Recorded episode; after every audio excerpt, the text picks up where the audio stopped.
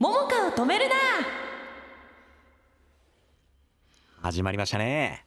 止まりませんよ。止まりませんや。今日もね。ここからは桃香を止めるなです、はい。このコーナーでは毎月テーマを決めて映画を紹介していきます、うん。11月のテーマ。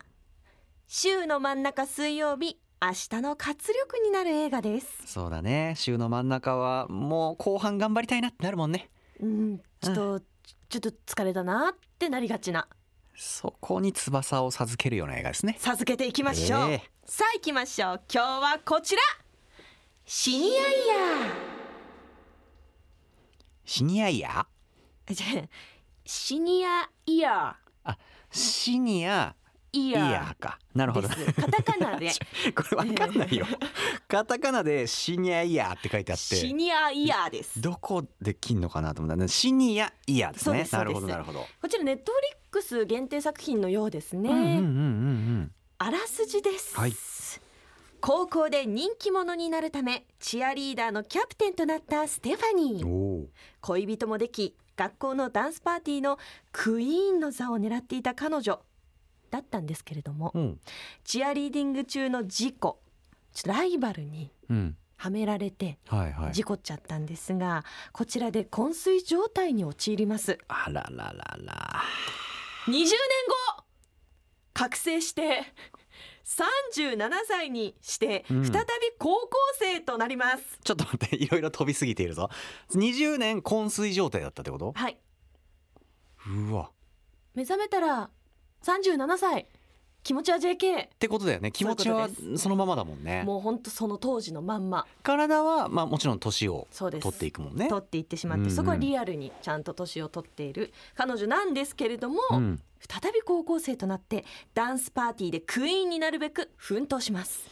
うわーでもよかったね。20年後でもさ、うん。意識を取り戻したんだよ。さあ本当まずそこめでたい、おめでとう、うん、うん。結構そのなんだろう20年経ってたら例えば筋肉とかが低下してみたいなそうんまああるじゃない、うん。そういうツッコミどころは一旦置いときましょう。かしこまりました。うん。あとにかくポップにうん。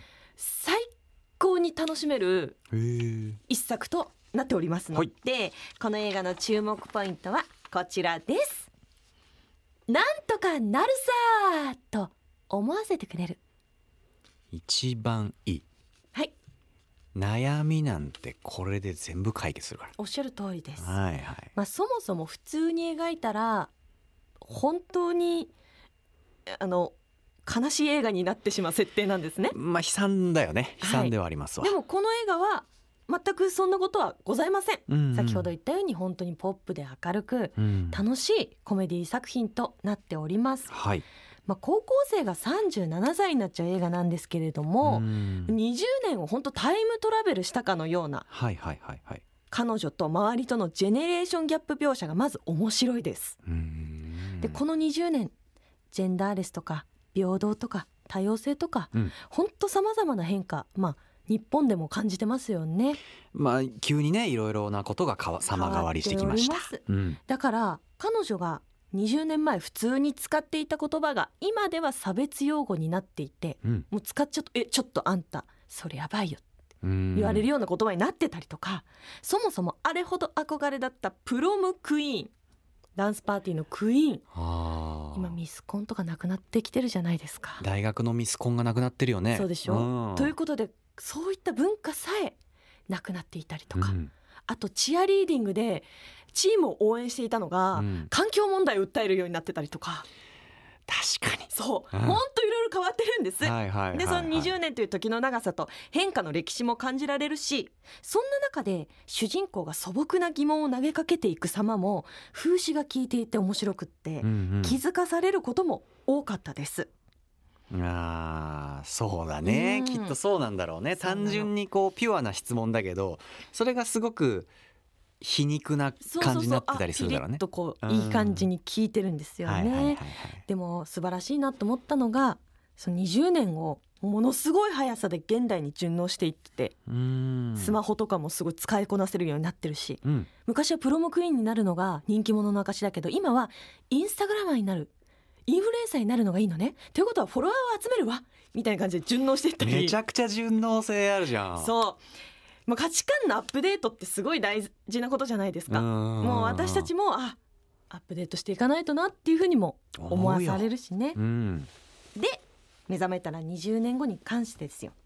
普通に描いたら本当悲劇なんだけど主人公が全く悲観しておらず、うん。むしろここから楽しんでやるっていうエネルギーが凄まじくて、うんうん。めちゃくちゃ背中を押されます。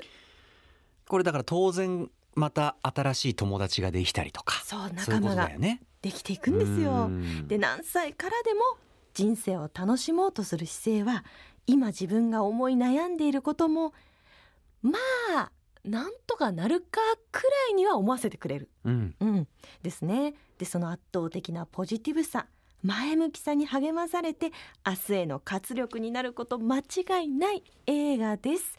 ぜひ今夜うん。見てみてはいかがでしょうか。まさに週の真ん中水曜日に紹介するにふさわしいですね、そうなんですよ。ではでは今日もゆうたろうさんにはい。私の今日のプレゼンでどれぐらい作品を見たくなったかどうかをポイント評価してもらいます。はい。今日のプレゼン何ポイントいただけるでしょうか？はい今日のシニアイヤープレゼンはダンスダンスレボリューション5コンボ分です。おめでとうございます。5コンボです。あありがとうごまあでももうちょっとやってほしいです。そうですよね、はい大したことない5でコンボすよねそうですね。よくよく考えたらなんかそんな評価か？っていう。本当はフルコンボ上げたかったんだけどちょっと5で縛ってるんで。そうだよね。